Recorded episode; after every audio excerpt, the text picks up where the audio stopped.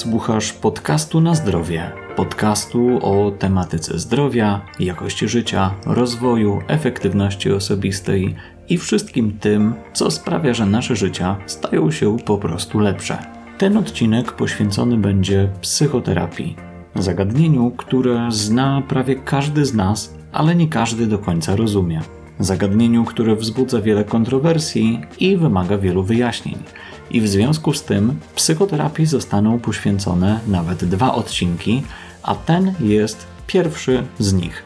Następny odcinek będzie również o psychoterapii i będzie stanowił niejako drugą część w tym odcinku porozmawiam z Anetą Liberą, która jest psychologiem, psychoterapeutką, doktorem nauk medycznych i ma już wieloletnie doświadczenie w psychoterapii. Opowie ze swojego praktycznego punktu widzenia, czym jest psychoterapia, jak działa, dla kogo jest, jakie są jej rodzaje, nurty i wyjaśni wiele różnego rodzaju informacji na jej temat. Nie chcę przedłużać, natomiast chcę życzyć Tobie jak najbardziej przyjemnego słuchania, zatem po prostu przejdźmy do rozmowy.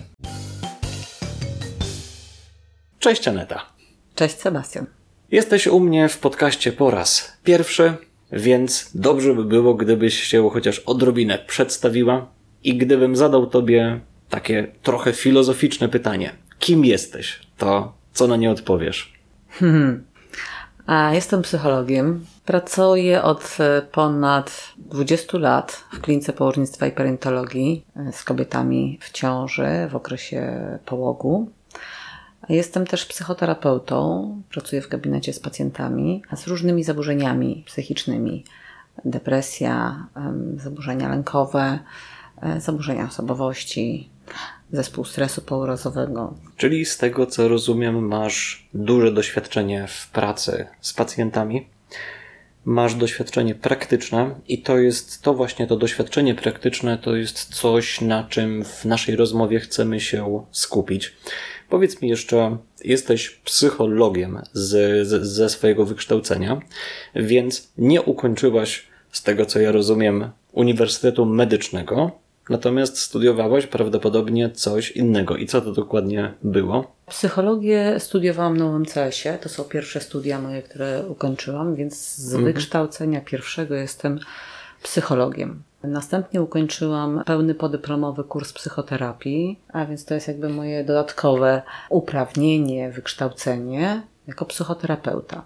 Jestem też koordynatorem działań psychologicznych we Wschodnim Centrum Profilaktyki Depresji Poporodowej oraz w hospicjum perinatalnym przy współpracy z hospicjum Małego Księcia.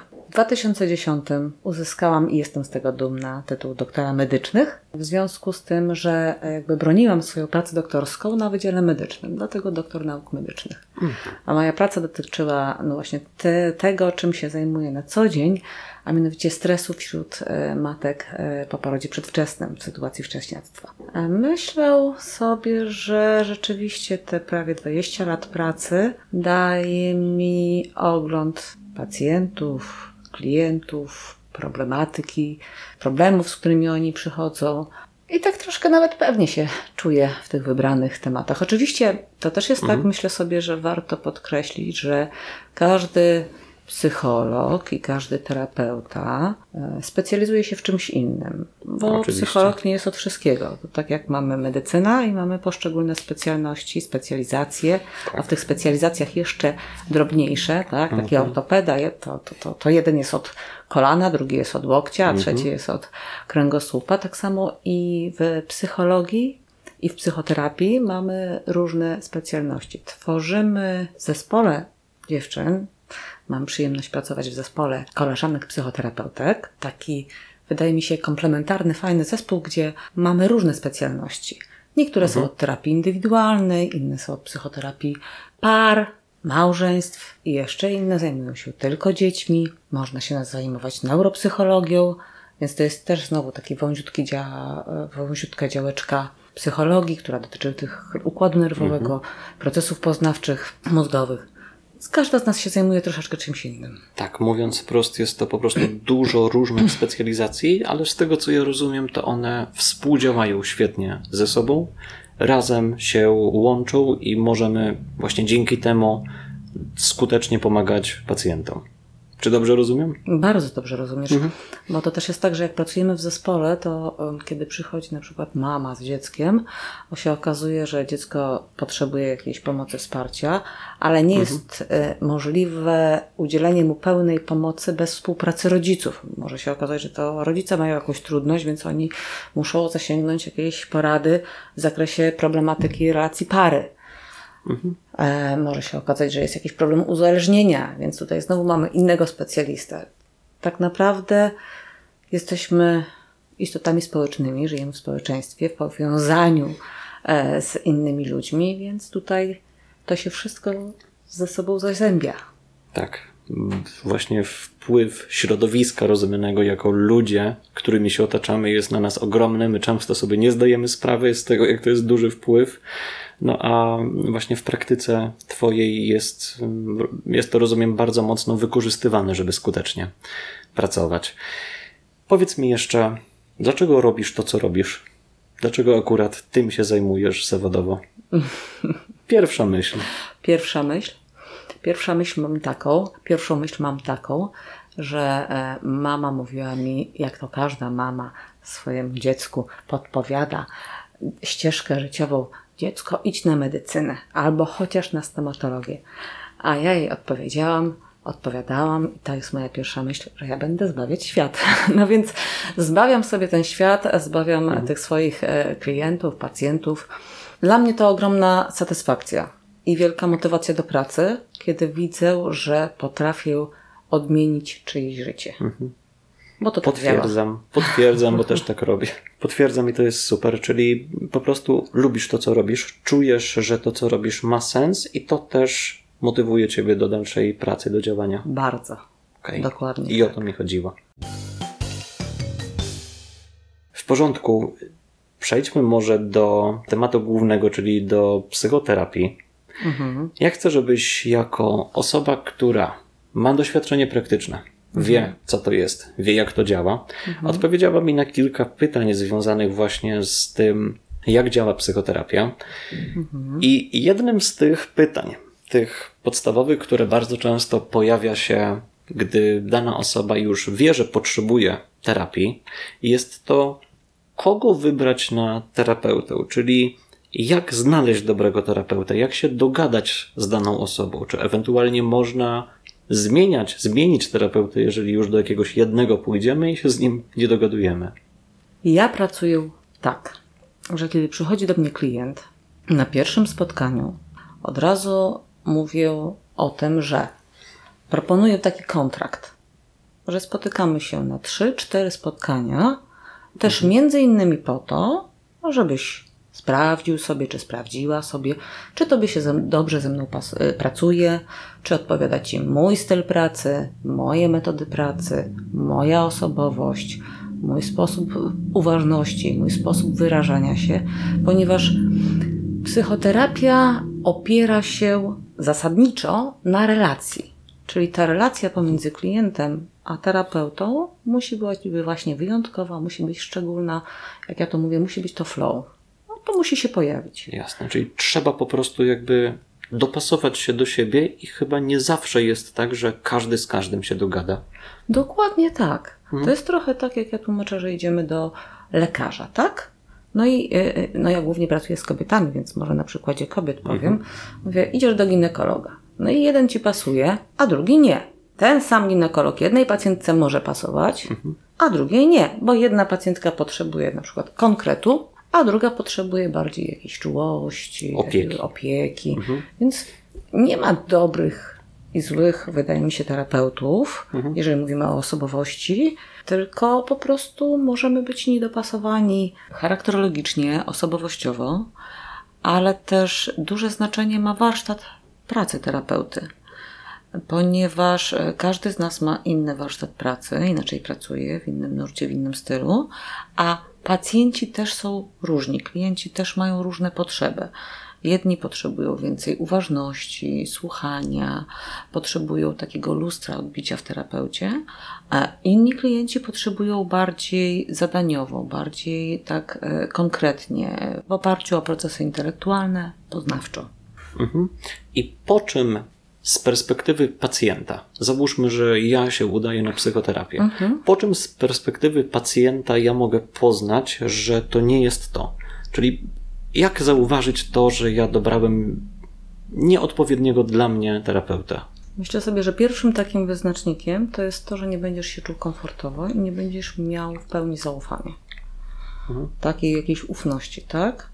Na pierwszym spotkaniu e, terapeutycznym też zawsze podkreślamy to, jako terapeuci przy kontrakcie, że obowiązuje nas tajemnica zawodowa i wszystko, co w tych czterech mhm. ścianach, to musi być w tych czterech ścianach rozstawione. Więc przede wszystkim klient musi czuć, musisz czuć komfort, zaufanie. Pewien konkret wydaje mi się od tego terapeuty, który idzie, tak? Czyli, że po wyjściu takim widzisz, że, że, że, że z czymś wychodzisz. Czujesz albo jakąś ulgę, albo dostajesz jakąś konkretną informację, to też zależy od nurtu terapeutycznego, bo są różne nurty, tak? Na przykład e, taki nurt humanistyczny e, mhm. bardziej polega na tym, że, że klient mówi, a terapeuta tylko słucha. Ja pracuję na przykład bardziej dynamicznie. Ja się włączam w rozmowę, dyskutuję z klientem, zadaję zadania, tak jak to właśnie w poznawczo-behawioralnej. Czyli drugi wyznacznik, o którym teraz mówię, to jest kwestia wyboru nurtu terapeutycznego. Mhm. I klient fajnie, jak najpierw się zorientuje w tych różnych nurtach terapeutycznych, ma rozeznanie i sobie wybiera, mniej więcej czuje już, aha, mhm. to taki nurt, w tym nurcie chciałbym pracować. Są pewne nurty, które są bardziej dedykowane do właśnie zaburzeń e, e, depresyjnych, lękowych, obsesyjnych, kompulsywnych. Są takie nurty, które są bardziej na wgląd, na samopoznanie. Mhm. Czy to bardziej pacjent powinien wybrać właśnie ten nurt, czy na przykład po zgłoszeniu się do na przykład lekarza rodzinnego, do psychiatry, do psychologa, ta osoba pomoże pacjentowi wybrać odpowiedni dla niego? Bywa i tak, bywa i tak. To znaczy, bywają tacy klienci, którzy lubią wiedzieć i lubią być przygotowani i lubią wybrać sobie już pewien nurt, a bywają tacy, którzy przychodzą i wolą, żeby im zaproponowano konkretną metodę, technikę czy konkretny mhm. nurt terapeutyczny. Więc to różnie bywa. Najczęściej na spotkaniu omawiamy to. Są tacy terapeuci, którzy pracują w jednym nurcie i są tacy mhm. terapeuci, którzy pracują eklektycznie. Ja na przykład łączę różne nurty terapeutyczne właśnie dlatego, że widzę, że różnym klientom różne techniki bardziej tak powiem, podchodzą, mhm. odpowiadają. Mhm. Niektórzy wolą bardziej konkretne, poznawcze. Mhm. Na innych działa lepiej metafora, porównanie, więc y, to różnie bywa. Inni pracują na przykład bardzo dobrze na emocjach, mhm. więc to tak właśnie w zależności od klienta różne techniki różnie się sprawdzają. Natomiast da się właśnie połączyć te techniki w jedną terapię, tak jeżeli pracujesz z jedną konkretną osobą, to właśnie czy można swobodnie stosować trochę tego, trochę tego, trochę tego? Tak, i ja tak robię. Mhm. Natomiast oczywiście z przewagą jednego bądź drugiego. Mhm. Myślę sobie też, że kolejnym wyznacznikiem skuteczności terapii to jest jej czas trwania. I tutaj, w zależności od problemu, niektóre problemy wymagają dłuższej terapii, niektóre krótsze, ja zawsze mówię klientowi, że po trzech miesiącach, nie po trzech sesjach, nie po miesiącu, ale po około trzech miesiącach spotkań cotygodniowych powinien odczuć ulgę. Czasem po dwóch, ponieważ pierwsze trzy, cztery spotkania tak naprawdę są na zebranie wywiadu, rozpoznanie e, problemu mhm. I postawienie takiej konceptualizacji. Tak. Mhm. Jeżeli klient po trzech miesiącach nie czuje jakiejś ulgi, no to może warto się zastanowić, tak? Czy to jest skuteczna terapia i dobra terapia dla niego. Oczywiście to zależy od problemu, bo tutaj mówię o zaburzeniach depresyjnych, zaburzeniach e, lękowych, e, właśnie zespół stresu pourazowego, ale na przykład zaburzenia osobowości to już jest temat dużo szerszy i on wymaga dużo więcej czasu. Tu trzy miesiące to jest bardzo mało. Mhm. Tu potrzeba no, około dwóch lat. Mówimy o nurtach, mówimy o różnych rodzajach psychoterapii. I teraz No właśnie, jakie są te podstawowe rodzaje psychoterapii? Bo mówi się czasami tu o psychodynamicznej, tu o poznawczo-behawioralnej, tu o jakiejś. Jakie wyróżniamy podstawowe? Czym one się charakteryzują dosłownie w jednym, dwóch zdaniu? Jeżeli mówimy o rodzajach psychoterapii, to taki podstawowy podział to jest na psychoterapia indywidualna i grupowa. Drugi podział to jest no właśnie e, indywidualna i par e, dzieci, młodzieży. Mówimy o psychoterapii uzależnień, więc to pod takim względem możemy po, e, mhm. podzielić, wyróżnić rodzaje psychoterapii. Natomiast jeżeli mówimy o nurtach psychoterapeutycznych, no to mamy ich tutaj bardzo wiele. Od psychoanalizy, która aktualnie jest może mniej troszkę wykorzystywana, poprzez podejście psychodynamiczne, behawioralno-poznawcze, mm, humanistyczne, y, systemowe, egzystencjonalne.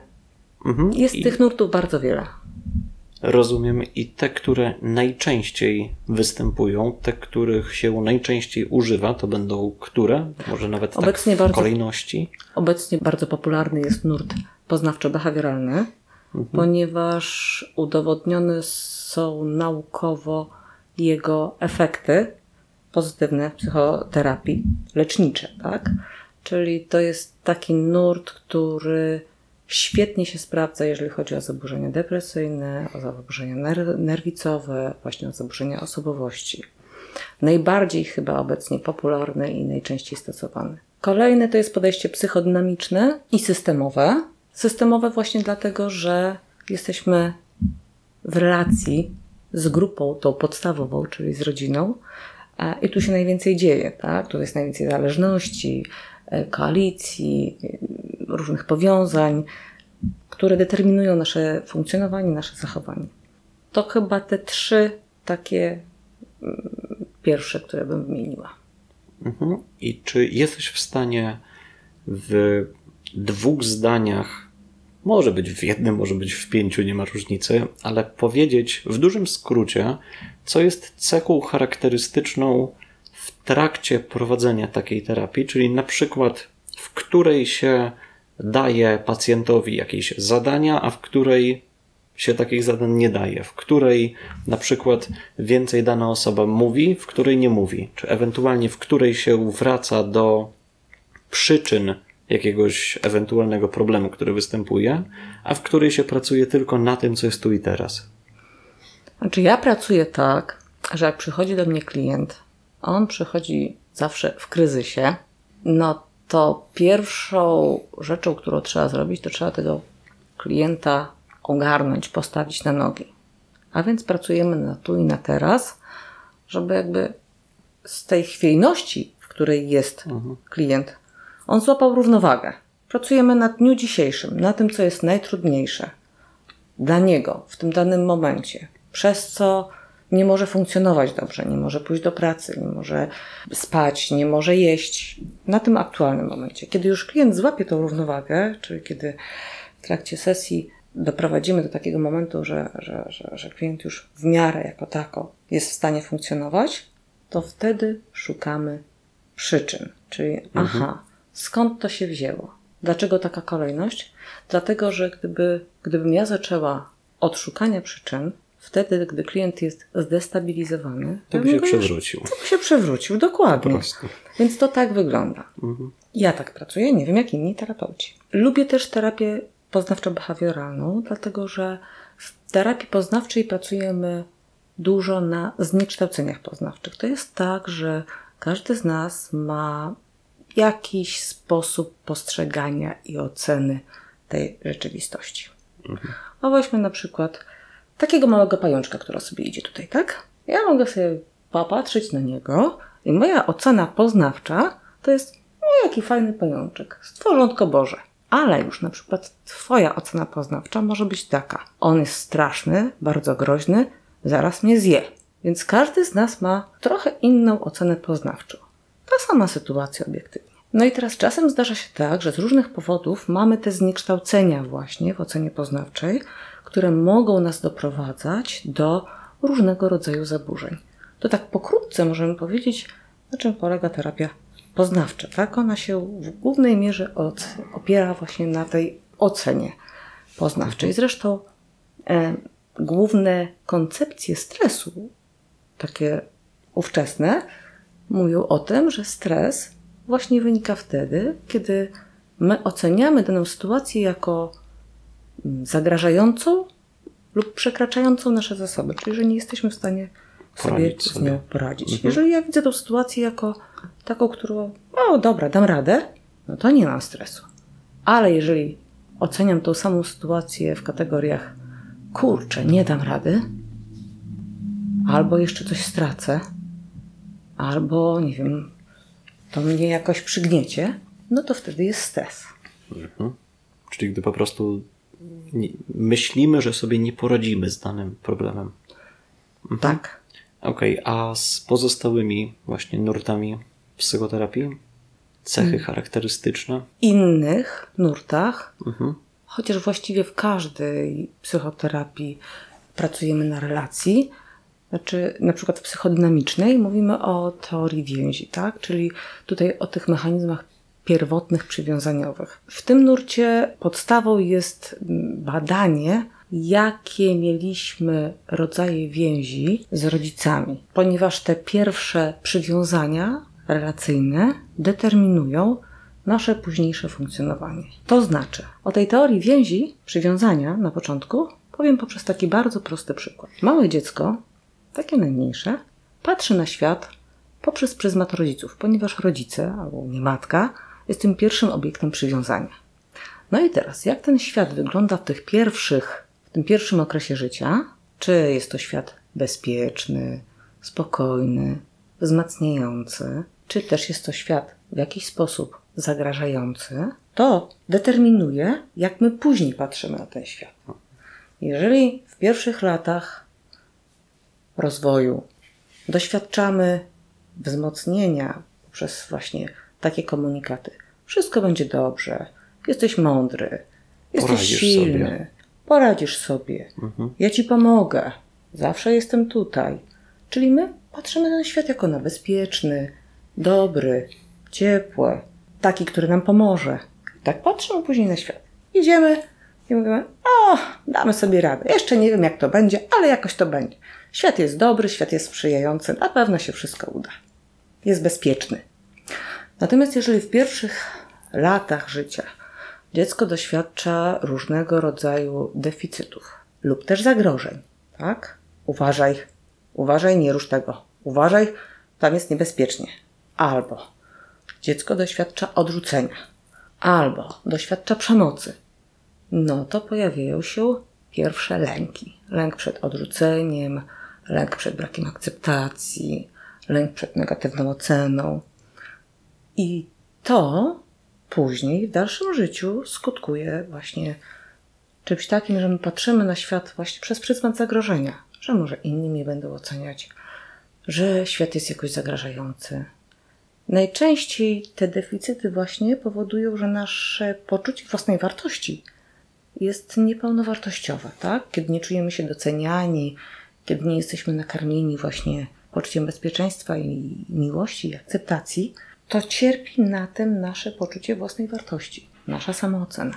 Inne nurty terapeutyczne, mm, na przykład właśnie humanistyczny czy eriksonowski, opierają się na wykorzystaniu zasobów człowieka, tak? Czyli wtedy szukamy, co w człowieku jest mocnego, dobrego, jego indywidualnego potencjału, takich sił, które człowiek sam nie jest w stanie jakoś z siebie wykrzesać, a my możemy pomóc. Zobacz, wiesz, to masz, to, możesz, to możemy y, jakoś wykorzystać. E, Czy też poprzez pewne techniki, że w sposób nawet nieświadomy uruchamiamy podświadomy, uruchamiamy u pacjenta pewne procesy i on to wykorzystuje w życiu. Mhm. Rozumiem. To teraz zapytam Ciebie o coś właśnie praktycznego. Tak. Podam kilka przykładów osób i na podstawie takiego przykładu chcę, abyś powiedziała taką pierwszą myśl, na jaki rodzaj psychoterapii, na jaki nurt psychoterapii taka osoba powinna się udać, ewentualnie do kogo powinna taka osoba się udać. I załóżmy taki przykład. Mamy studenta, który czuje, że traci sens tego, co robi, ma coraz mniej energii, przestaje mu się chcieć. Do kogo powinna taka osoba się udać? Do psychologa. Powiem tak żartobliwie troszkę, ale rzeczywiście no, pierwszy krok to jest do psychologa. No, do, do jakiego? No to spróbujmy. Ponieważ psycholog, terapeuta jest bardziej w stanie niż sam klient rozeznać się, dokonać diagnozy, gdzie jest trudność, gdzie jest problem. Czasem klient przychodzi i mówi: Nie wiem, jakoś po prostu jest mi źle, ale, ale, ale, ale nie wiem o co chodzi. I wtedy w drodze wywiadu sprawdzamy i oceniamy, którą ścieżką dalej podążyć. Może trzeba sprawdzić hormony tarczycy, bo zdarza się, że tutaj zaburzenia, wahania tych hormonów e, mogą wpływać na samopoczucie.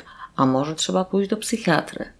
A może problem leży w relacjach partnerskich. Ale czasem zdarza się też tak, że przychodzi taki klient i mówi: Pani doktor, ja już wszystko wiem. Ja już wszystko wiem tyle się naczytałem i wiem, co mi jest. I mówi. Mówię, no to w czym problem? To po co pan tu przychodzi? No bo niby wszystko wiem, ale jeszcze nie wiem, jak to zrobić, żeby mi tutaj gdzieś w serduchu zaskoczyło, żebym ja to poczuł, że rzeczywiście mogę się cieszyć, tak? Że, że rzeczywiście ta moja jakość życia się polepsza. Ja wszystko wiem, niby teoretycznie, co i jak zrobić, i robię to, ale to nie działa. chcę, żeby mi pani powiedziała, jak to zrobić, żeby to zadziałało. A w przypadku innej osoby. Załóżmy, że młody człowiek w wieku 30 lat pracuje zadaniowo, projektowo, to tam mniejsza o to. Mhm. W jakiejś mm, drużynie ma swoich współpracowników. Mhm. I taka osoba odczuwa, że ma słabą pewność siebie, że ma czasami niską samoocenę, że chciałaby się troszkę wybić więcej w tej pracy swojej, mhm. zrobić coś, ale po prostu nie ma tej pewności. Gdzie taka osoba mogłaby się udać i co mogłaby robić? Tutaj do dyspozycji mamy sesje coachingowe.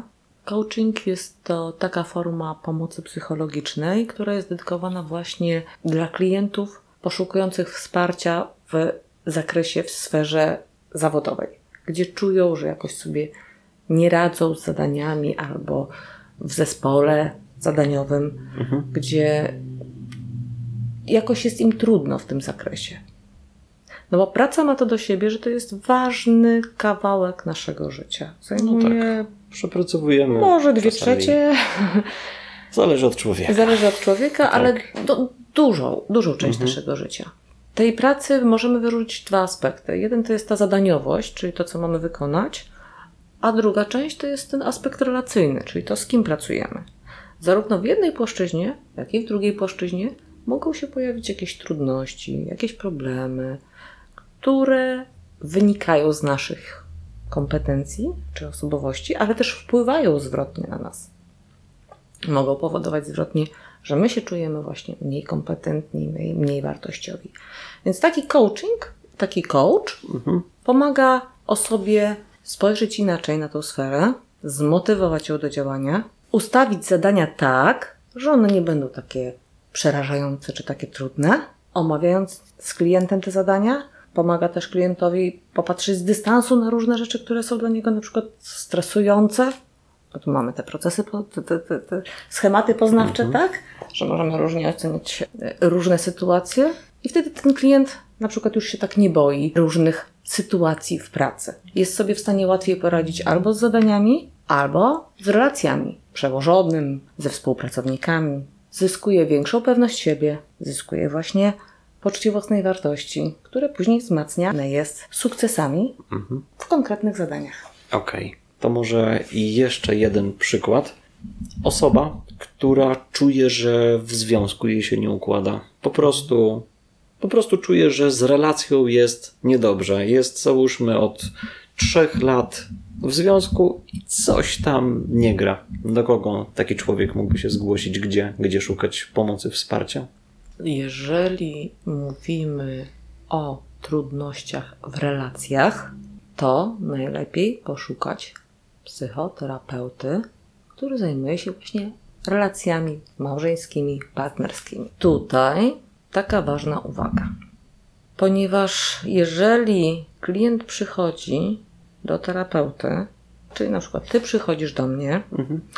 I mówisz, mam problemy w relacji, tak, niech mi pani pomoże. Jeżeli ja zaczynam z tobą pracować, to tym samym zamykamy sobie drogę na pracę parze. Czyli jest zasada taka, jeżeli chcesz pracować w relacji, to dobrze, żebyś od razu przyszedł ze swoją drugą połówką do terapeuty par, ponieważ możemy na przykład pracować indywidualnie. To jest ten przykład pierwszy, tak? Studenta, który czuje, że jakoś mu nie idzie, albo może być tak, że ty jesteś, nie wiem, smutny, nie wiesz o co chodzi. Jakoś ci życie nie sprawia radości, jesteś w związku, no i przychodzisz do mnie i mówisz, a jakoś nie wiem, mam depresję albo nerwicę, albo no, pracujemy indywidualnie. W trakcie pracy okazuje się, że przyczyną Twojego gorszego samopoczucia są trudności w relacji z partnerką czy z partnerem. To wtedy ja nie mogę Was razem już prowadzić, przyjmować, tylko muszę Was odesłać do terapeuty pary. Czyli w pierwszym rzucie, jeżeli indywidualnie, to do terapeuty, który pracuje indywidualnie. Ale jeżeli mamy terapię pary, to do terapeuty par. Tylko żebyście przyszli razem. Nie może być tak, że my pracujemy indywidualnie, a potem przechodzimy na terapię pary, ponieważ ja wtedy już nie będę obiektywna. Zasadą kluczową, podstawową w terapii małżeńskiej jest to, że terapeuta ma być bezstronny, ma być y, równie uważny na obie strony, czyli jeżeli na przykład mam jedną sesję z Tobą indywidualnie, to mam jedną sesję z tą drugą stroną też indywidualnie, a potem ewentualnie razem. Można z terapii y, małżeńskiej, kiedy kończymy już e, terapię pary, a okazuje się, że jedna ze stron chce jeszcze przepracować pewne kwestie, możemy przejść do indywidualnej później. Ale tym samym zamykamy sobie drogę na to, żeby ewentualnie później znowu wrócić do jakiejś konsultacji pary. Mhm, rozumiem. A powiedz mi jeszcze, jak to jest, jeżeli załóżmy, że ja czuję się na co dzień dobrze, Czuję, że raczej nie mam zbyt wielu problemów. Po prostu czuję, że jest w porządku. Ale mam taką chęć, żeby pójść na psychoterapię. Czy to mi cokolwiek da? Czy warto w takim przypadku to zrobić? Jeżeli co do zasady nie mam problemu, ale mam taką wewnętrzną chęć, że poszedłbym porozmawiał. Psychoterapia jest to forma pomocy psychologicznej, która może się odbywać jakby w dwóch aspektach. Jeden aspekt to jest aspekt stricte leczenia i tutaj mówimy o leczeniu zaburzeń konkretnych, tak? Depresji, właśnie nerwicy, innych zaburzeń psychicznych. A drugi aspekt to jest aspekt poszerzenia samoświadomości, wglądu, wiem, wzmocnienia swoich mocnych cech, mocnych stron, poczucia własnej wartości. I to jest wtedy taki bardziej rozwojowy element psychoterapii, myślę, że też bardzo ważny, ponieważ świadomość tego, jak funkcjonujemy, mechanizmów, które nami kierują, daje nam możliwość decydowania o sobie tak naprawdę. Bez świadomości tego, a troszkę jesteśmy jak ten listek na wietrze. Tak, jak nami wiatr zawieje, bardzo tak podatni po prostu. Płyniemy. Mhm. Mhm. Rozumiem. I czy przykładowo, jeżeli taka osoba, która właśnie nie ma dużych problemów, pójdzie na psychoterapię, chce wziąć udział właśnie w tym rozwoju swoich kompetencji, swoich dobrych stron, ewentualnie chce znaleźć, jeżeli może ma jakieś słabe ogniwa, to czy taka osoba będzie też musiała, będzie potrzebowała zwierzać się terapeucie ze swoich bardziej intymnych aspektów, elementów, problemów? Czy, czy to może być tak, że taka osoba, taki pacjent pozostanie przy swojej wiedzy i tylko będzie się pracowało na pewnych drobnych aspektach, czy raczej też trzeba wchodzić w taką bardziej intensywną relację z terapeutą, czy trzeba właśnie tak jakby rozgrzebywać pewne elementy? Wszystko zależy od tego, jaki sobie mhm. postawimy cel. Bo jeżeli celem jest na przykład poradzenie sobie z daną trudnością, konkretną, to my się skupiamy na tej danej konkretnej trudności i wcale nie musimy wtedy chodzić w obszar jakichś wewnętrznych konfliktów, doświadczeń trudnych z przeszłości. Skupiamy się na tu i na teraz, tak? Mhm. Czyli na tym konkretnym celu, który klient ma. Nie wiem, chce podnieść swoją motywację do pracy, tak? Mhm. A propos prokrastynacji.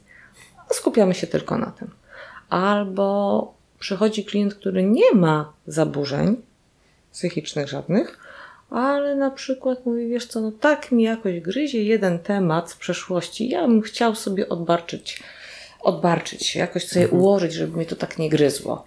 żebym na przykład nie musiał wracać w, w snach do tego tematu, bo, bo bardzo intensywnie o czymś myślę, co jest, coś jest po prostu nieprzepracowane. Tak, i to jakoś mm, powoduje, że, że no właśnie nie jestem w stanie się od tego uwolnić i mi to przeszkadza, tak? Jeszcze nie mamy zaburzenia, ale już mamy jakiś czynnik obciążający.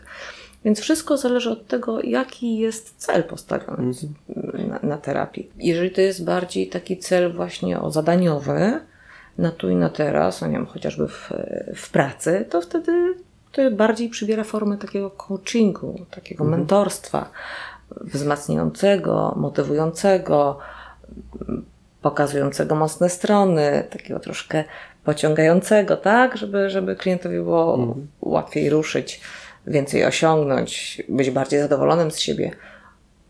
Albo jeżeli chcemy, no właśnie, jakieś mamy wewnętrzne konflikty, trudności, coś, coś nas gryzie, coś nas gnębi, mamy jakieś poczucie winy, z czymś sobie nie potrafimy poradzić tak emocjonalnie, To możemy się na tym po prostu to możemy się na tym skupić. skupić. Czy trzeba mówić Mhm. Szczerze? Trzeba mówić szczerze na psychoterapii. No, przynajmniej warto. Warto, ponieważ to też jest tak, że terapeuta pyta, żeby zrozumieć klienta, pyta o różne, no właśnie, szczegóły z życia, też o te najbardziej osobiste, bo cały proces psychoterapii też polega na tym, żeby uporać się z tym, co jest najtrudniejsze. O tych najtrudniejszych rzeczach najczęściej nie mówimy. I to jest to miejsce i ta przestrzeń w gabinecie terapeutycznym, gdzie warto wyrazić, wypowiedzieć, wyjąć z tego koszyka, jak te kamyczki, tak? Kiedyś przyszła mi taka metafora do głowy, że psychoterapia to jest taki proces, gdzie na każdej sesji wyjmuj- wyjmujemy z tego wielkiego kosza kamieni, który nieraz niesiemy i z którym nam ciężko, wyjmujemy po jednym, po dwa, czasem trzy kamyczki. Tak z sesji na sesję, aż w końcu ten koszyk staje się pusty, gdzie możemy włożyć dużo innych, dobrych, pożytecznych, przydatnych nam, ale nie obciążających nas Tak, czyli rzeczy. lżejszych, ale za to bardziej pożytecznych.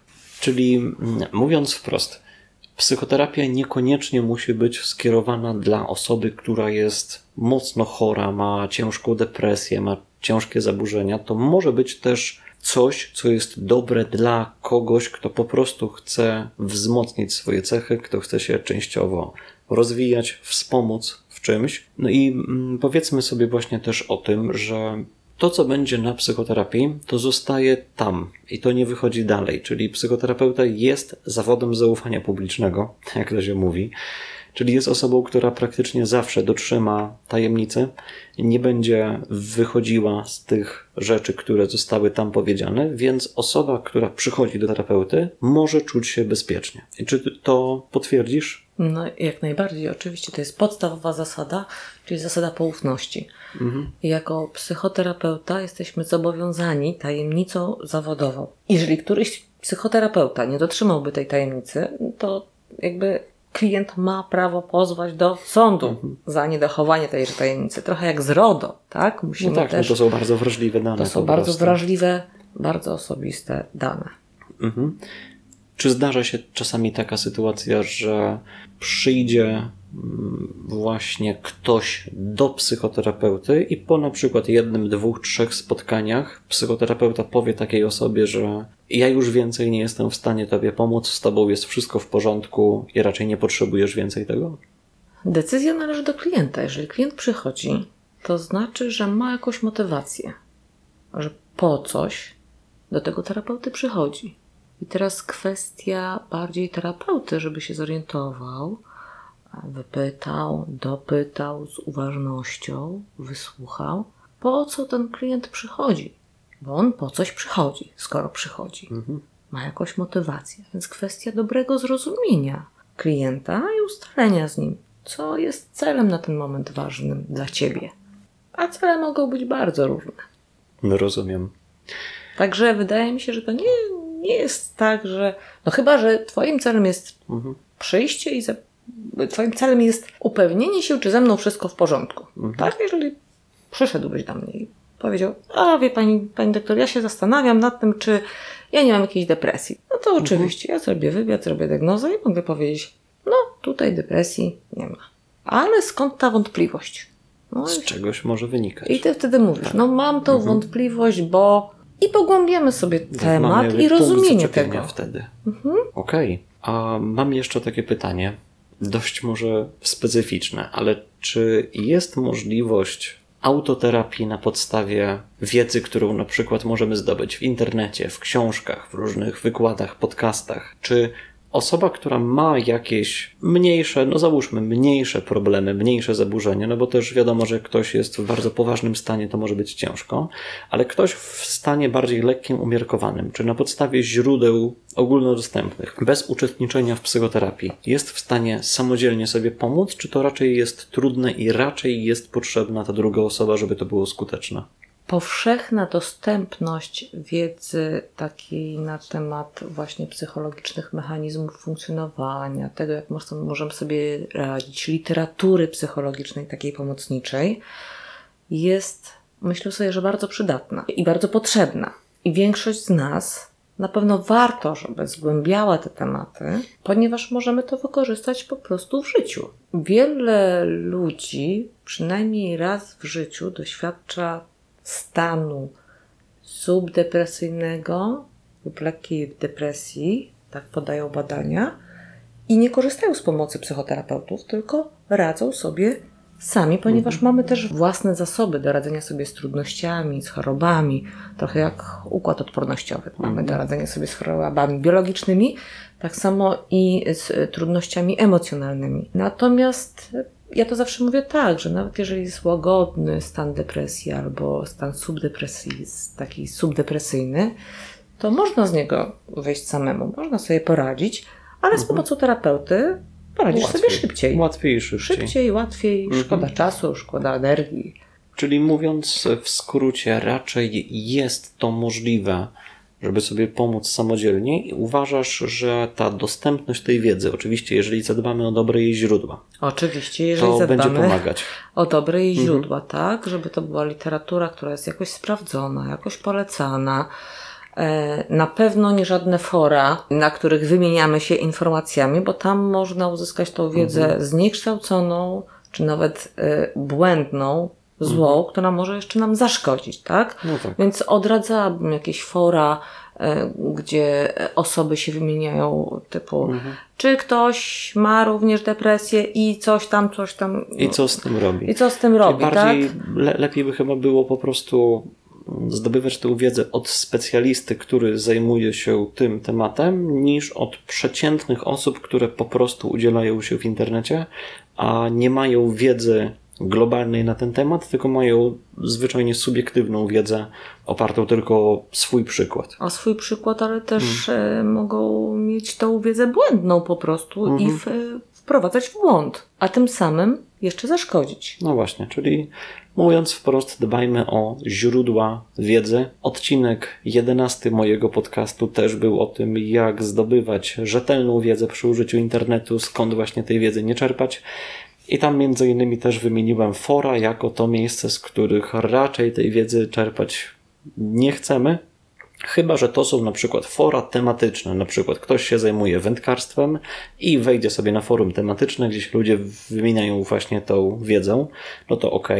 Natomiast no, w przypadku takim jak kwestie zdrowotne, kwestie medyczne, gdzie potrzebna jest wiedza, wykształcenie często, gdzie no jest tej wiedzy bardzo dużo i ogólnie możemy mieć na nią wpływ taki, że ją zniekształcamy, przez to, że odnosimy się do niej bardzo subiektywnie, a nie obiektywnie, to lepiej będzie czerpać wiedzę od specjalistów z literatury naukowej, z książek osób, które się na tym temacie znają, lub od praktyków, czyli właśnie od osób takich jak właśnie mój gość, z którym właśnie rozmawiam który właśnie się tutaj bardzo uśmiecha. A, dziękuję. A literatura jest tak bogata, no że właśnie. ja zachęcam, bo, y, mhm. bo, bo w zakresie różnych tematów, czy to jest kwestia właśnie jakiegoś samorozwoju, czy to jest kwestia depresji, gdzie są, jest bardzo dużo pozycji gdzie możemy sobie mhm. kupić jedną, drugą, trzecią e, książkę, poczytać, I, i zapoznać się. Przystępnie napisanych, Przystępnie. bo jeżeli ktoś chce w skrócie, to znajdzie takie książki, w których w skrócie to mamy. Jeżeli ktoś chce bardzo w szczegółach, no to znajdzie też literaturę, gdzie w bardzo dużych szczegółach to jest opisane. To jest rewelacyjne też. Można i tak, można i tak. Można, jest wiele pozycji, które zawierają e, zestawy ćwiczeń, tak, przy okazji mhm. jakichś właśnie treningów, gdzie można już pewne tematy sobie przepracowywać. Jeżeli ktoś potrzebuje pomocy w zakresie relacji w parze, to też jest bardzo dużo pozycji co do właśnie e, kwestii relacyjnych, jak żyć w danym małżeństwie, na co mhm. zwracać uwagę, o co szczególnie dbać w tej relacji. Także zachęcam do korzystania z dobrej, fachowej literatury, bo ona może rzeczywiście bardzo, bardzo pomóc. A mhm. nawet jeśli zdecydujemy się pójść do terapeuty, to taki klient, który właśnie gdzieś sam poszukuje, sam doczytuje, dla mnie terapeuty jest bardzo wartościowym klientem, ponieważ ten proces terapeutyczny idzie dużo, dużo szybciej. Ułatwiony jest po jest prostu bardzo. przez większą wiedzę, tak. przez większe możliwości danej tak. osoby.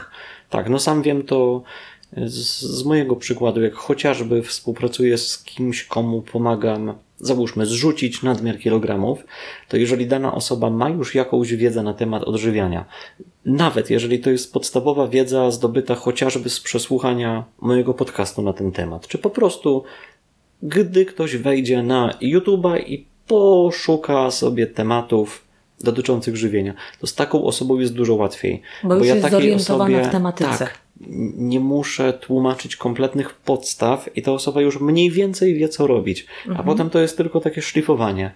Mhm. Czyli ja nie zaczynam pracy z takim głazem, z którego w ogóle nie wiem, co ja mam zrobić, tylko już jest kształt pięknie wyrysowany i tam tylko rzeźbię w tym drobne elementy. Dokładnie. No dlate, dlatego właśnie też uważam, że poszerzanie wiedzy, zdobywanie wiedzy jest kluczem no i właśnie podcasty są świetną też drogą do tego, to co my tutaj robimy. I teraz no myślę, że ktoś, kto tego słucha, też teraz właśnie tę wiedzę poszerza, powiększa. I nawet jeżeli by była taka sytuacja, że ktoś ma potrzebę i chciałby się chociażby do ciebie z tym zgłosić, to już dzięki tej wiedzy, którą my tu przekazaliśmy przed chwilą, to ta osoba myślę, że już startuje od razu z troszeczkę wyższego poziomu. Przynajmniej tego się spodziewam. Tak, a jeszcze ja muszę powiedzieć tutaj od siebie, że jak przychodzi klient, osoba, która gdzieś tam właśnie już po te podstawy zna, gdzieś czyta, gdzieś próbuje się zorientować, z czym ma trudność, tak? Mhm. To, to tak jak ty, to fajnie, to, to, to właśnie to porównanie czy metaforę dałeś do tego głazu, to jest e, z tej naszej pracy większa radość, satysfakcja. satysfakcja tak i dla mhm. klienta przede wszystkim, no bo to mhm. przede wszystkim dla niego. To łatwiej idzie. Tak. Wtedy. On, mhm. on, dla mnie też to jest większa przyjemność, ale mhm. chodzi przede wszystkim dla klienta, gdzie ta praca idzie szybciej, gdzie mhm. on szybciej widzi efekty. No to tak jak u ciebie troszkę. Tak, tak. Im Przez bardziej to... ktoś się sam interesuje i chce współpracować, tym tak. łatwiej to będzie szło. Tak. I większa motywacja, no bo jak tak. widzę szybciej efekty, to mam większą motywację. Porządku. Mm, Aneta, mam teraz do Ciebie jeszcze kilka pytań. Takich pytań niespodzianek. Ojej. Które, które od czasu do czasu przynajmniej chcę zadać moim gościom. Ważne jest to, żebyś odpowiedziała po prostu pierwszą swoją myślą, pierwszą rzeczą, która wpadnie ci do, do głowy. I oczywiście nie musisz bardzo dużo mówić, możesz dosłownie nawet jednym słowem. No, Powiedz, czy jesteś gotowa. Spróbuję. Co ostatnio czytałaś lub słuchałaś, co wniosło wartość do Twojego życia? Ostatnia rzecz, którą czytałam, która poszerzyła moją wiadomość, to był laktacyjny leksykon leków. Dobrze, polecamy. Laktacyjny leksykon leków. Dlaczego? Dlatego, że dużo pracuję z pacjentkami w ciąży. Ciąża to jest taki specyficzny stan, bardzo mhm. trudny stan dla kobiety, gdzie ujawnia się wiele lęków. Często pacjentki mnie właśnie wtedy pytają o poród, jak to będzie wyglądać, czy można właśnie e, stosować leki podczas laktacji. Stąd mhm. to ostatnia rzecz, czy pierwsza rzecz, która mi przyszła do głowy, którą czytałam. Psychologia prokreacji, właśnie e, ciąży, porodu, to jest, e, mhm. no mówię, to jest mój konik troszkę ponieważ tutaj w tym pracuję od 20 lat. Współpracujemy w hospicjum, z Hospicjum Małego Księcia, jeżeli chodzi o opiekę perinatalną, ze Wschodnim Centrum Profilaktyki Depresji Poporodowej. Więc z taką wielką czułością i, pieczołowitością podchodzę do tych moich mam, bo wiem, że to jest, no w psychologii mówimy kryzys rozwojowy, tak? Czyli taki ogromny wysiłek, żeby przystosować się do tych zmian życiowych, które występują w związku z narodzinami dziecka, przede wszystkim mhm. pierwszego dziecka. Wracając do Twojego pytania, co ostatnio wartościowego czytałam, co jakoś wpłynęło na moje życie, to mogę tutaj wymienić e, Sue Johnson przy trumnie oraz Tatkina oprogramowanie służące miłości. Są to pozycje z zakresu relacji małżeńskich, relacji partnerskich. Zgłębiam je też w związku z tym, że aktualnie e, jestem przy końcówce szkolenia z terapii par i to jest jakby ta moja druga nisza, którą się chcę zająć. Terapia par, czyli jak te relacje między nami przebiegają, jak my wzajemnie na siebie wpływamy. Tutaj e, Sue Johnson opiera się o e, koncepcję EFT, czyli Emotionally Focus Therapy i mówi, że właśnie w relacjach to, co najważniejsze, w relacjach międzyludzkich, to jest dobra komunikacja ze zrozumieniem, z dokładnym, jasnym wyrażaniem swoich potrzeb, takich dogłębnych, nad którymi na co dzień się tak naprawdę nie zastanawiamy, dlatego mamy z tym problem. E, to jest akceptacja i wzajemny szacunek. Mm, to jest wyrozumiałość. To jest podążanie za sobą, to jest otulanie się czułością. E, na tym opiera się e, koncepcja e, właśnie Sue Johnson, dobrych relacji partnerskich, a wszelkie konflikty, nieporozumienia, trudności, trudne emocje są na, wyrazem tak naprawdę mm, najczęściej tego, że jakoś się boimy w tych relacjach, boimy się utraty tej drugiej osoby, boimy się oceny tej drugiej osoby, boimy się opuszczenia albo odrzucenia. Więc jest mi bardzo bliska ta koncepcja, polecam wszystkim. Każdy myślę, kto troszeczkę zgłębi ten temat właśnie e, w koncepcji EFT, czyli Emotionally Focus Therapy. No, to jest dla mnie fascynujące, ponieważ ja na tym szkoleniu też poczułam, zrozumiałam, jak te relacje działają. I ja zaczęłam sama osobiście inaczej patrzeć na te moje relacje z, z, z, z, z najbliższymi. I w ostatnich tygodniach mam poczucie, że te nasze relacje się zrobiły dużo łagodniejsze, takie głębsze, bliższe, spokojniejsze. Chyba o to chodzi w codziennym życiu, żebyśmy żyli dobrze, spokojnie, bezpiecznie, wzajemnie ze sobą. Także polecam. Sue Johnson, Tatkin, e, Goldberg. Aneta, czy zgodzisz się z takim kontrowersyjnym twierdzeniem, że w relacji zazwyczaj lepiej i łatwiej ma ta strona, której mniej zależy? Chyba nie ma tak, że komuś jest łatwiej, bo każda ze stron ponosi jakieś Wiadomo. koszty. Ta, która jest hmm. bardziej zaangażowana, e, no generalnie jest, jest, tak, że jeżeli jest e, e, w relacji tak, że jedna osoba jest bardziej zaangażowana, a druga jest mniej zaangażowana, to hmm. mamy właśnie tą nierówność, która wskazuje na pewną trudność pomiędzy tymi osobami że coś tutaj jakby, no właśnie, oni nie współgrają, tak. nie są kompatybilni. Jest to niespójne często jakoś. Nie odpowiadają dobrze na swoje mhm. potrzeby. Jedna bardziej pragnie tej miłości, tej czułości, mhm. tego zaangażowania, a druga na przykład jest bardziej w oporze z różnych powodów. E, bardzo często właśnie e, jest tak, że oni grają taką, e, my to nazywamy tańczącą polkę albo e, niekończącą się opowieść, że e, jak jedno dąży, dąży, dąży, to drugie gdzieś tam coraz bardziej się odsuwa, więc trzeba im pokazać, zobaczcie, tak? Ty odsuń się troszkę, daj przestrzeni tej drugiej osobie, żeby ona się poczuła bezpieczniej, bo to najczęściej polega na tym, że ona się odsuwa, jest mniej zaangażowana, dlatego że jest w lęku. Jak się poczuje bezpieczniej, to wtedy sama zaczyna dążyć. I, i tutaj trzeba, dążymy do tego, żeby wyrównać tę relację. Super. No to w takim razie drugie pytanie. O wiele trudniejsze od poprzedniego.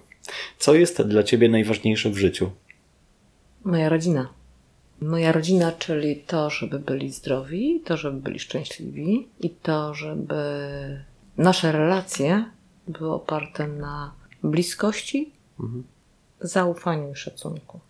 No to pytanie numer trzy. Czy masz w życiu jakiś autorytet, kogoś, kto jest autorytetem? I jeżeli tak, to dlaczego właśnie ten ktoś?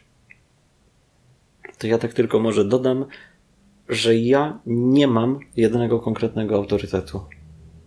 No właśnie tak się zastanawiam, ponieważ myślę sobie, że można mieć wiele autorytetów w zależności od tego, o czym myślimy, czy mówimy o autorytecie takim autorytecie w zakresie wiedzy, specjalności, specjalizacji jakiejś Mhm. konkretnej, na przykład naszego zawodu, czy mówimy o autorytecie moralnym, czy mówimy o autorytecie w zakresie chociażby właśnie zdrowia, zdrowego stylu życia, co też jest ważnym aspektem naszego życia. Także myślę, że, że możemy mieć wiele autorytetów. Czy mówimy o autorytecie w zakresie nie wiem, jakiejś pracowitości, czy Czyli- o autorytecie, jeżeli chodzi o rodzica. Moja mama jest dla mnie autorytetem, jak być dobrym rodzicem. No to mamy podobnie, mówiąc wprost, bo ja No też, też tak mam, że nie mam właśnie konkretnego jednego autorytetu, czyli osoby, w którą byłbym zapatrzony, natomiast patrzę na pewne cechy różnych osób Mhm. I na podstawie tego, jeżeli podoba mi się jakaś cecha u jakiejś osoby, albo właśnie jakaś wiedza, umiejętność, coś, co dana osoba robi, to właśnie od niej wtedy czerpię to, w jaki sposób to robić. Przy czym ta Mhm. sama osoba może być autorytetem w jednym aspekcie, ale Tak. w innym aspekcie wcale nie dokładnie. musi być. Bo ktoś może być przykładowo świetnym specjalistą w jakiejś kategorii, na przykład biznesu, sprzedaży, elementów związanych z jakąś wąską dziedziną, ale jednocześnie ta osoba może być ciągle przepracowana, może się przepracowywać, co dla mnie już by dyskwalifikowało właśnie całościowo tę osobę jako ideał, jako autorytet. Bądź też Mhm. może być na przykład w relacjach trudniej sobie radzić, tak? Czyli Albo- zawodowo ktoś świetnie działa, ale w relacjach jest tragedia. Albo na przykład, co, co dla mnie jest ważne, nie jest jakoś słowny albo uczciwy, tak? Mhm. Też, Gdzie tak, uczciwość i szczerość cecha. ważne Mhm. wartości.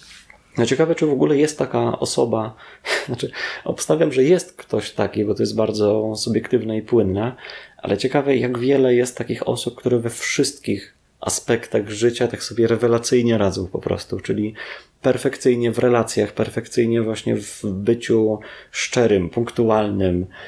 A to pytanie, co znaczy perfekcyjnie?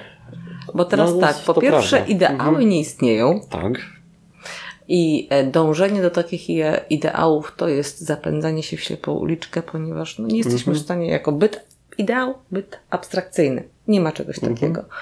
Jak zaczniemy do tego dążyć, to jesteśmy skazani Tak jest. tylko na frustrację, to raz. Mhm. A więc warto patrzeć realnie na różne Dokładnie. rzeczy. A dwa, to jeszcze jest kwestia, co dla kogo jest ważne i co dla kogo jest wartościowe. Dla mnie autorytetem może Mhm. być dana cecha, a dla ciebie wcale nie. Zgadza się. Bo tutaj też bardzo ważne, bardzo duże znaczenie mają nasze ogólne postawy, nasza, nasze przekonania, nasze ideały i to wszystko inne. Dlatego mówię, że System wartości, tym, no, no właśnie tak, kierujemy. tak, tak, tak, cała, cała ta baza, ten fundament. Właśnie dlatego mówię, że ciekawe, ile jest takich osób w rzeczywistości, które by były naprawdę idealnie spójne w tym wszystkim. I no, według mnie to chyba by była też jedna z tych rzeczy, która bardzo dobrze poprawia nam jakość życia. Jeżeli jesteśmy w miarę możliwości w tych wszystkich różnych elementach, dziedzinach życia dobrzy, po prostu. Przede wszystkim, że się dobrze w tych dziedzinach czujemy. Czyli i zawodowo, i w relacjach, i w ogólnym naszym samopoczuciu, życiu, i na przykład jednocześnie dobrze dbamy o zdrowie i fizyczne, i psychiczne, i ogólne społeczne, no to wtedy to jest coś, czego można zazdrościć. Podpowiem tak dla naszych słuchaczy. Weźmy sobie kartkę. Na tej kartce narysujmy tort, czyli takie koło. Na tym kole wyznaczmy główne sfery naszego życia i ile one zajmują, tak? Czyli rysujemy sobie, ile nam zajmuje czasu praca, ile nam zajmuje czasu relacje z rodzinami, z rodziną, ile czasu nam zajmuje em, odpoczynek, ile czasu nam zajmuje hobby, ile czasu nam zajmuje dbałość właśnie o zdrowie, czyli tutaj ruch, jakiś sport, dieta. Czyli Wszystkie dzielimy. dzielimy i takie podzielenie i zobaczenie sobie też proporcjonalnie, jak to wygląda, pokazuje nam, jak wygląda nasze życie. To jest pierwszy jakby taki impuls do takiej autorefleksji, jak wygląda moje życie. Kolejnym krokiem warto sobie zaznaczyć, w których z tych obszarów właśnie czuję się dobrze, w których jestem zadowolony, jakoś spełniony. Im więcej oczywiście mamy tego spełnienia, tym znaczy, że lepiej, tak? Że nasze życie jest jakoś dla nas satysfakcjonujące, dobre, udane. Albo też wtedy możemy ocenić, które aspekty wymagają jakiegoś takiego popracowania, jeszcze Mhm. nie dopracowania. Albo sobie uświadomimy, że na przykład o, okazuje się, że na przykład sfera ra- relacji rodzinnych to jest taki maleńki kawałeczek, gdzie w tym pędzie, biegu, codzienności nie mamy czasu o to zadbać. To też chyba dobrą opcją byłoby, żeby na przykład innego dnia, żeby nie myśleć o tym, co, w, co właśnie w tym narysowaliśmy, narysować sobie taki drugi tort i w nim te same kategorie właśnie napisać, natomiast podzielić go względem tego, jak bardzo ważne są dla nas te rzeczy i możemy porównać wtedy te dwa.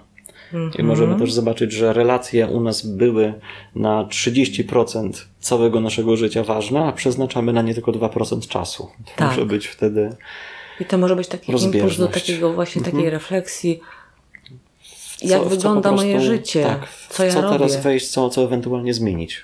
No to by było dobre. Mam jeszcze ostatnie, czwarte pytanie dla ciebie. Co byś robiła w życiu, gdyby nagle znikł internet, przestał kompletnie działać? To właściwie chyba wiem, co bym robiła. Bo generalnie mało korzystam z internetu, właściwie tyle, ile muszę, ponieważ na co dzień jestem w relacji. Kiedy jestem z klientem, nie korzystam z internetu. Kiedy jestem z synem, z córką, z rodziną, nie korzystam z internetu. Za mało mam po prostu na to czasu. Kiedy mam wolną chwilę, uwielbiam pójść na spacer z moimi psami albo po prostu poprzytulać się z kotami. Więc albo bym wzięła plecak i poszła w górę. Więc myślę sobie, że ważne jest, że gdzieś to gubimy w tej dobie internetowej, taki czas bez bodźców, bez informacji, bez połączenia, taki czas na bycie tu i teraz, z taką uważnością na to, co nas otacza dookoła, na ten powiew wiatru, na to słońce, na te zapachy, na te smaki. My tak mało czasu przeznaczamy na takie rzeczy na co dzień. Na taki właśnie taką, taką uważność na to, co do, dookoła nas, na tą daną chwilę. Mówiąc wprost, my się uzależniamy od tych rozpraszaczy, od tych bardzo intensywnych bodźców i nie jesteśmy w stanie skupić się nawet na tych drobnych rzeczach przez krótki czas. I to jest bardzo też przerażające. Ja też to widzę często u młodszych osób tego pokolenia, które mm, już od urodzenia ma kontakt z ekranami, z tabletami, smartfonami, że ci młodzi ludzie mają bardzo duży dyskomfort, bardzo źle się czują wtedy, kiedy ktoś im chociaż na chwilę odbierze bodźce w postaci ekranu, muzyki, czy jakichkolwiek źródeł tych szybkich przyjemności. I to też bardzo mm, widzę, że jest problemem. Obstawiam, że to też będzie dużym problemem w przyszłości, w sensie w kolejnych latach, bo właśnie ta tematyka uzależnienia od rozproszenia, ta tematyka nieumiejętności skupienia się, wyciszenia się, ją poruszałem wcześniej w jednym z odcinków podcastu, ale no myślę, że jest co najmniej bardzo ważna. Po prostu. Ta tematyka, czy nawet ta problematyka jest już, jest teraz. Tak. To nie będzie za kilka czy kilkanaście lat. Chodzi mi o to, że ona Już. jeszcze ważniejsza będzie, myślę, bo będzie coraz większy problem. Będzie eskalacja tego właśnie problemu z czasem. Już zbieramy żniwo. Mhm.